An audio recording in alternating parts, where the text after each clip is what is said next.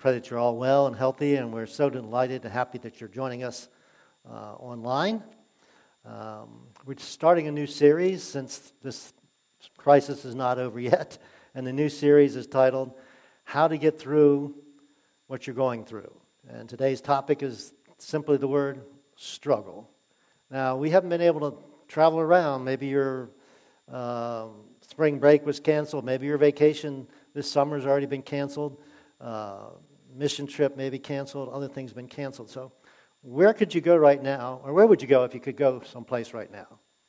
Well, as most of you know, I I love the woods, I love the mountains. I trail run, trail hike, and so of the many places I would like to go, one of would be uh, Grand Teton National Park out in western United States. So we're going to all take a trip, a short trip together.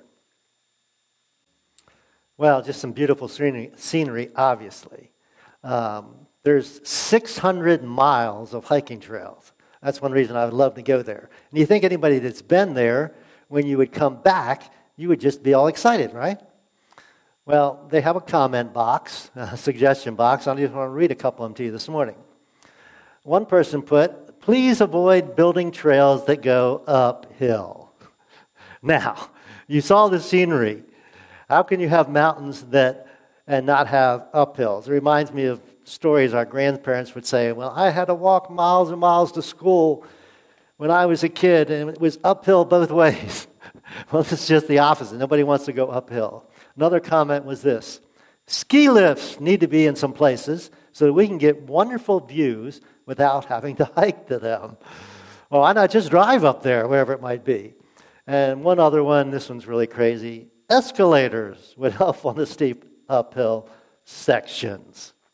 Now, anybody going to a place like that would expect that it would be hiking uphill and that it would be hard, right? And so I'm going to ask you a question this morning. How many of you would say, I really enjoy pain and tough times? Nobody, right? We would like life to be smooth and even and easy. And thing, in fact, the smart thing is to avoid pain and suffering, I would think. But something all of us have in common is this that we have pain and suffering. We have difficult times. now, it was interesting just that last night Jesus spent with his disciples he said something, I just want to quote it here quickly for you. He said, I've told you all this that you may have peace in me. Told him a lot of strange, kind of disturbing stuff before he, he uh, uh, we go off to be crucified. But he said, Here on earth, will uh, you and I, all of us, will have many, not some, not a few, many trials and sorrows. So that's, that's reality. And buts are always really important. His but is this take heart. Don't be discouraged because I've overcome the world. You can get through this. It's you know, it will come, come to pass. It will end. So, I don't know what trials and sorrows you're going through right now. It may be something completely new, nothing you've experienced before. Certainly, this pandemic is, is something I've never experienced before. I don't think any of us have. For some of you, it may be all too familiar. Uh, trials and sorrows, difficulties, struggles that may, may have been part of your life for years and years, and it just seems to go on, continue to go on. And for some of you, obviously, your struggle has nothing to do with this virus. It has some other sources, other reasons. In fact, we have three basic sources of trials and struggles. One is ourselves. we do stuff, make dumb decisions that bring about difficulty in our lives. We spend more money than we make, we wind up with financial difficulties. Uh, that's, that's on me. That's my decision. Uh, we face struggles because of stuff other persons have done. My wife would never do this, but if she spent more money than we made, I would be suffering along with her financially or vice versa. I use the illustration if I hit my thumb with a hammer, I cause that pain. If my wife hits my thumb with a hammer, she caused my pain. So, those are two sources of struggle. And of course, the third source is just life. Uh, there's no one to point to. There's no one to blame, if we want to use that word. And now, this virus obviously comes in that category. Um, I can't say, you know, this person or that person was the cause. So we have different causes, but we're all in the same boat. We all have s- struggles. So as we look at this series, we want to focus on the how. How we get through what we're going through. That's what really matters. We're all going to go through it. The real key is how we're going to get through it. Another way of saying it's this how we respond to difficult circumstances, our struggles, determines our future. Whether we would say it's going to turn out better or our futures are going to be worse. Now, theologians and people that are smarter than I am categorize spiritual, spiritual journeys in, in three categories. And there's different words or different names. and We're going to use these three in our, in our series together. Uh, the first is the, the, confident faith, and that's and if you're not a Jesus follower, we, we're glad that you're watching and hope that you'll be encouraged to take that step. But that first step is, is, is we say is salvation or being born again. Uh, you enter into a phase called uh, confident phase. Another state, uh, name would be the honeymoon stage. It just seems everything's great. Uh, uh, your prayers seem to be answered. God just seems to be in tune to what you're saying. Uh, obedience just to be comes to be natural. It's something you want to do, and God's rewarding that obedience, and, and life is good. There's a, a joy and this uh, sense of peace and fulfillment in life, and that's that's how this faith journey starts with Jesus. And for some people, it's it's short lived, and for other people, it goes on for a long time. But the second stage or second phase of, uh, of a faith journey is this we call it the challenged faith. And this is where the struggles come. And when the struggles come, sometimes there's fear and sometimes there's doubt. And our prayers seem to dis- be disconnected. We, we say they don't seem to get past the ceiling. Uh, obedience is a struggle, or even when we obey, it doesn't seem like we're being rewarded. These folks over here are just, you know, doing whatever they want, and I'm trying to be obedient God, and their lives are good, and, and my life's not so good. A word I like to use is this spiritual fatigue sets in. As a runner, you know, depending on how well I've trained at a certain stage, fatigue sets in. Well, in our spiritual lives, especially when we're facing struggles, fatigue sets in. And so these struggles catapult us from confident, confident faith into challenge faith. And for me, the best example is, is, is what's happened to church. As a pastor for 40 years, this has never happened before where I'm a shepherd with no sheep, or I can't be with my sheep, uh, using that illustration. so that's a, a, struggle that I'm going through. And how do I pastor uh, people that I can't see face to face. And in these struggles, we tend to always ask this question. We don't get the answer, but why God? Why God is this happening? Why is this happening to our country, to our world, to me? Uh, what's happening? Why is it happening? So I'm going to ask you a simple question, and I want you to write this down, or at least plan it in your mind. I'm going to come back to it at the end of the, our time together this morning. What is making life tough for you right now. It may be the outgrowth of this uh, pandemic. It may be a relational issue that you have with someone. It might be a health issue, uh, financial issue. Uh, but what's at the top of your list? Um, most of us would have more than one thing. What is making life the toughest for you right now. It might be having the kids home all the time. I don't know. My kids are grown, past that stage. but the exciting thing about challenge faith, it has the potential to get us to the third phase or the third stage, and that's living faith. This is where we have confidence in God. No matter what's going on around us, we have confidence. We have that peace that Jesus mentioned. There's going to be troubles and struggles, but you have peace. Uh, you don't need to be discouraged. Excuse me. Um, unfortunately, I believe the only way to get to living faith is to go through challenged faith, where God can prove himself faithful. So, how do we get through what we're going through, whatever you wrote down? Well, we're going to do a study in, in a, a, a book at the beginning of the Bible, way back in the Old Testament, called Exodus. And we're going to draw some, some lessons, life lessons from what happened to the Israelites and a guy that most people have heard of named Moses. Now, to kind of set that up, God led Abraham, in the first book of the Bible, Genesis, God led a guy by the name of Abraham to establish, begin what we call the Jewish nation. And he traveled to a place we call Israel now.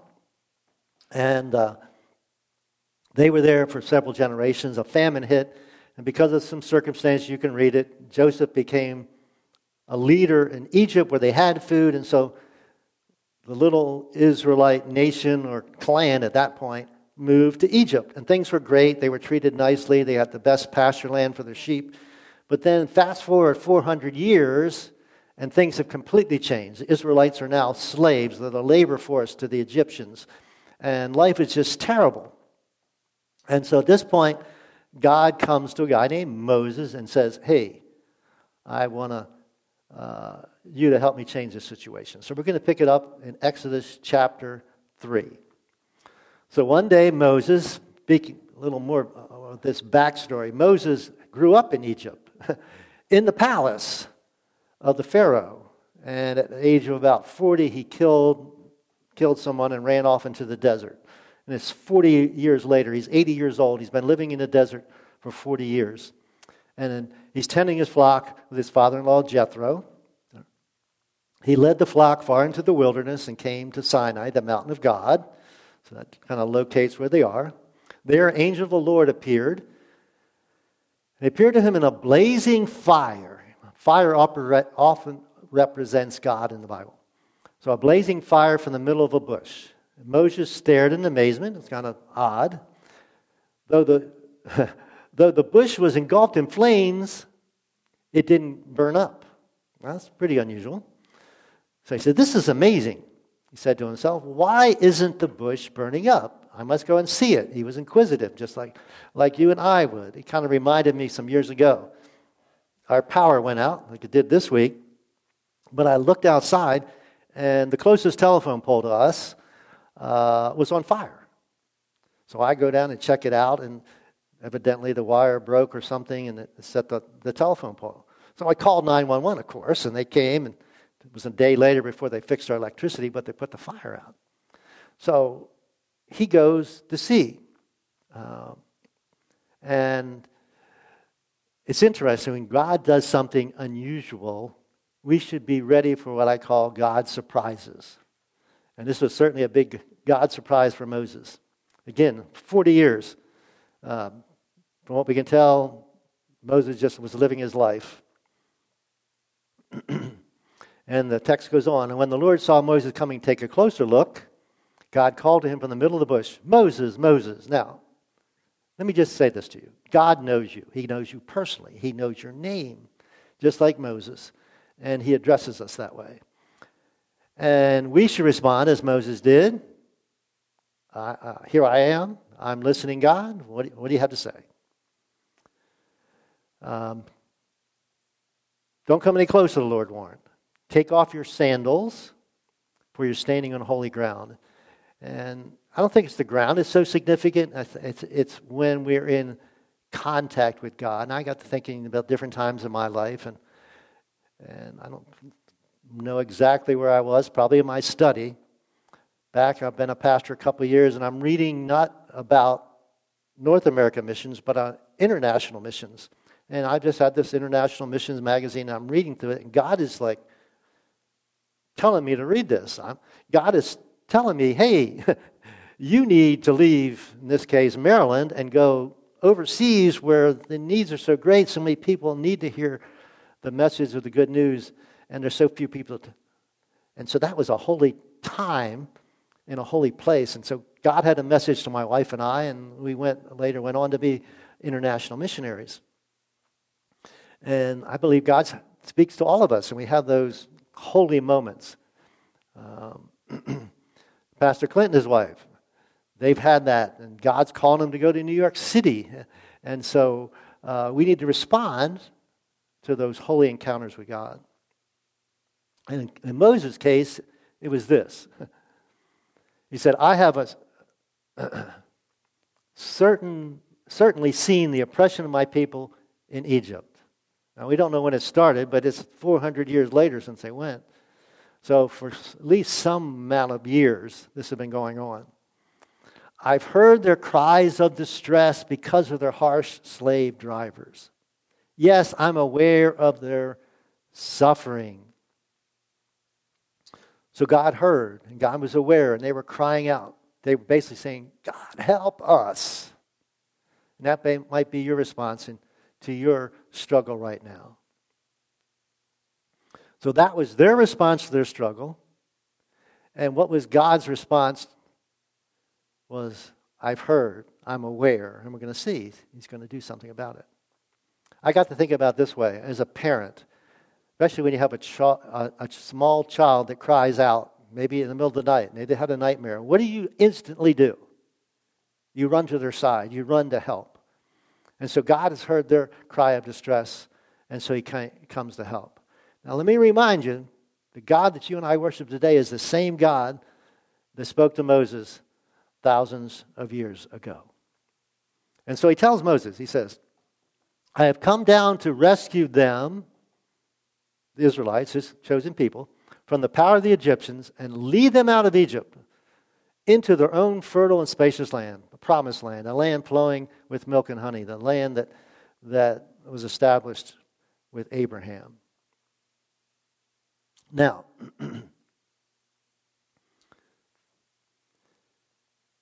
he goes on and says, Look, the cry of the people of Israel has reached me. I've heard it. I've seen it. I've seen how harshly Egyptians abuse them. Now go, for I am sending you to Pharaoh, who he personally knew. He grew up with the Pharaoh. You must lead my people Israel out of Egypt. And you can go read the text, and we're going to fast forward about 10 chapters, but plagues and all that. Eventually, the Pharaoh says, Out of here. And so we're going to pick the story up in chapter 13. When Pharaoh finally let the people go, God did not lead them along the main road that runs through the Philistine territory, even though that was the shortest route to the promised land. So Egypt's here, the promised land's here, the shortest route's straight this way, but the Philistines are there. The Philistines are warriors. The Egyptians have been slaves. How do slaves usually match up against warriors? Not too good. So God understood that. So God took them another way. Now, there is a reason for that, but is this going to be easy just because it's not there? No, no, no. no. It's still not going to be easy. But if the people are faced with a battle, they might change their minds and return to Egypt. So we're not going that way. So he led them around about through the wilderness. Wilderness always represents struggle, doesn't it? So they're still going to struggle toward the Red Sea. And of course, most people know the story. And if you don't know, they get to the Red Sea and they're trapped. Egyptian army is coming. And it doesn't seem like a rescue, does it? They're out in the wilderness, they're out in the desert, and the Egyptian army is uh, coming after them. Now, what were they expecting? I don't know. Maybe clear sailing, easy smooth sailing. I would ask you the same question. What are you expecting in life? Are you expecting everything to go smoothly? What did Jesus say? You'll have many trials, struggles. so, we pray. God maybe seems to answer. Maybe he doesn't seem to answer. Not the way we'd want him to answer. We begin to ask or question Does God care. And we question his character. Is God still good? Is, or is he still all powerful? We said uh, in the past, if he could, he would, but he hasn't, so he can't. No, that's not, that's not good logic.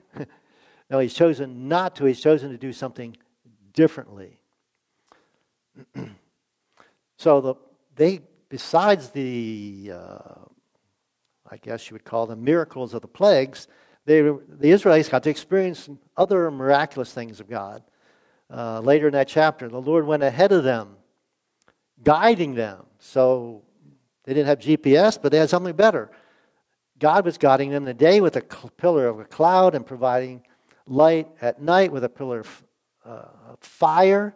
This allowed them to travel day by day or night. So all they had to do was follow. They had clear direction. Uh, and then later on, they get to that Red Sea and they're trapped, and it looks, it looks like they're doomed. Moses raised his hands over the sea, and the Lord opened up a path through the water with a strong east wind.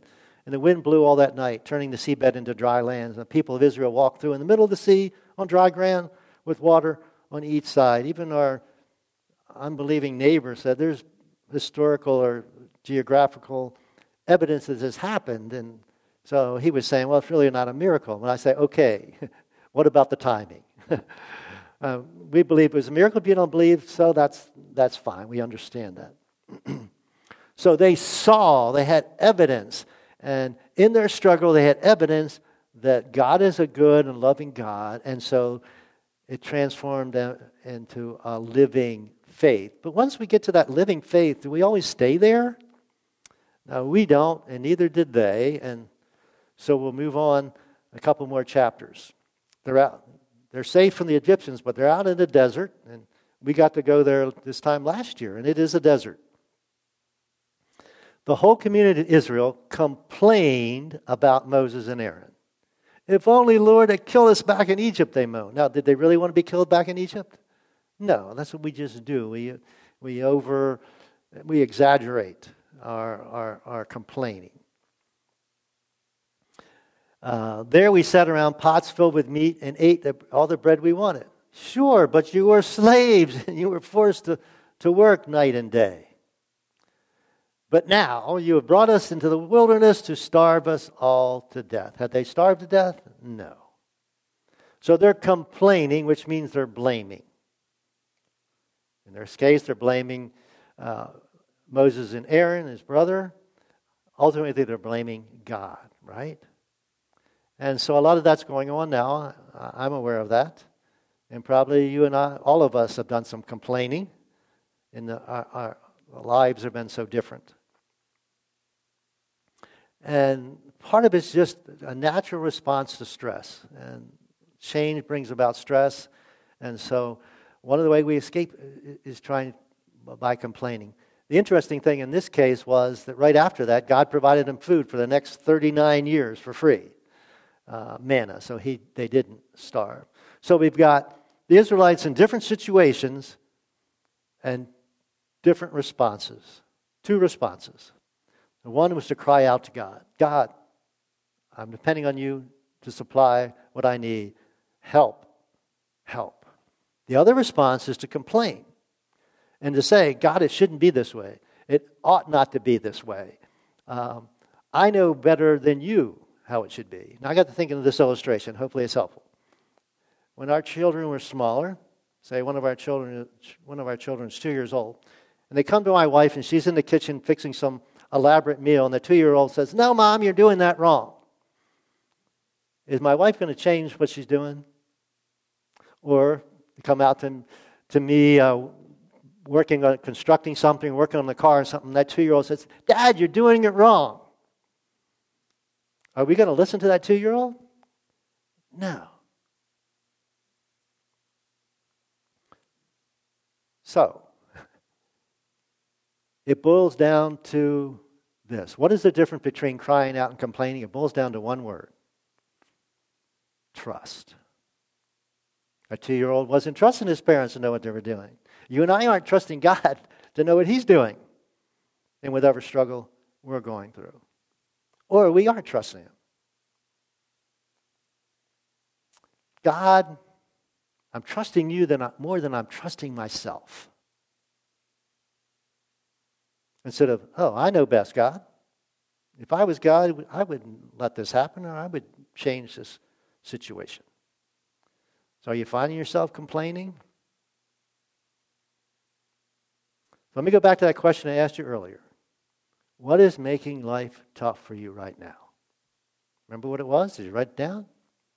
I shared with you it's being a pastor shepherd without being able to see my sheep, except for virtually, obviously. So, are you and am I, are we crying out, God, help? Or am I complaining? Telling God it shouldn't be that way. And maybe you think you shouldn't cry out to God. We certainly shouldn't complain, but no, no, I think it's okay. In fact, it's more than it's okay, it's expected. That's what God desires from us. We have this beautiful example, actually, sad example, from the life of Jesus. And after he left that, the upper room, uh, the Last Supper, and we celebrated that last week, he goes off into the Garden of Gethsemane. And we've been there, it's just down the hill from, from the city of Jerusalem. And he prays. And what does Jesus pray? Hours before he's being crucified. If you read that prayer, he's three times he asks God to what? Take away my suffering. Take away my pain. I don't want to die on a cross. Three times. If there's any other way. And God said, Sorry, can't do that because there is no other way. And of course, then Jesus said, your will be done than mine. And he went and died on the cross for you and for me.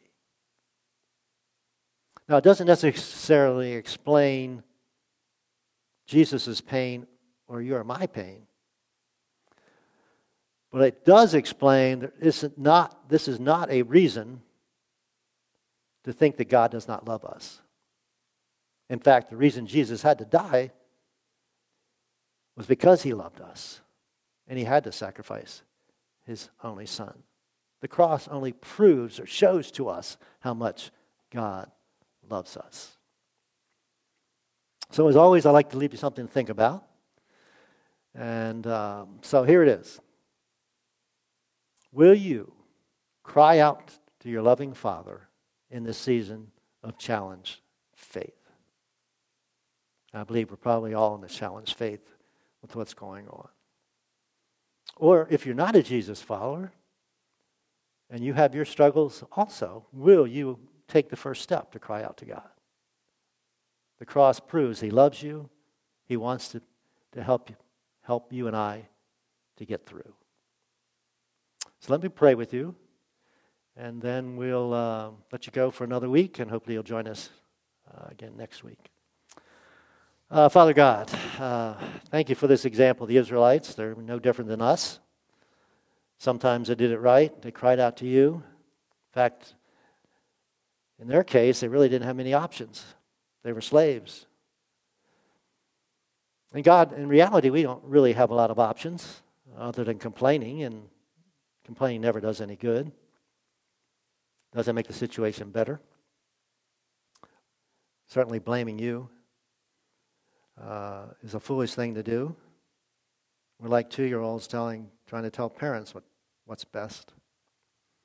So, God, forgive us for our, our foolishness, for our arrogance uh, to complain and, and think we know better than you. Uh, God, I want to pray for anyone that's not a Jesus follower at this point. Uh, I know they're struggling. We all struggle. Life's hard. And it's really hard to go it alone. But as Jesus followers, we don't. Not only do we you have you, Jesus, but we have our, our brothers and sisters uh, we call the church. And so we pray today would be the day that you accept God's love gift, that Jesus died for you. Part of your struggle is with God because of your sin. Um, you turned your back on God. But God never turns his back on you. He stands with arms open and say, I love you. We accept my, my gift? Love gift. Will you let me love you? And will you love me back? I pray you make that decision. You will enter into that initial stage of faith, that, that faith of, with pure confidence and joy. And, and um, we're here to help. And please let us know if you made that decision. Many of us are Jesus followers, and we struggle too. And I know we all tend to be, uh, my wife and I use the term whiny heinies. We like to complain. And God, again, forgive us uh, we, we are foolish. and we know this is a time of challenge faith, and God, we pray it can catapults us into that living faith where we just trust you. Not a little bit or not some of the time, but we fully trust you through this situation. And God, we know that you've got something amazing, uh, a surprise, God's surprise for us uh, on the other side of all this. Uh, we look forward so much to when we can be face to face again. We know, God, that that time is coming. And uh, we thank you for the privilege of doing worship uh, the way we, we're, we are able to do it now. And we thank you in the precious name of our resurrected Jesus. In his name we pray. Amen.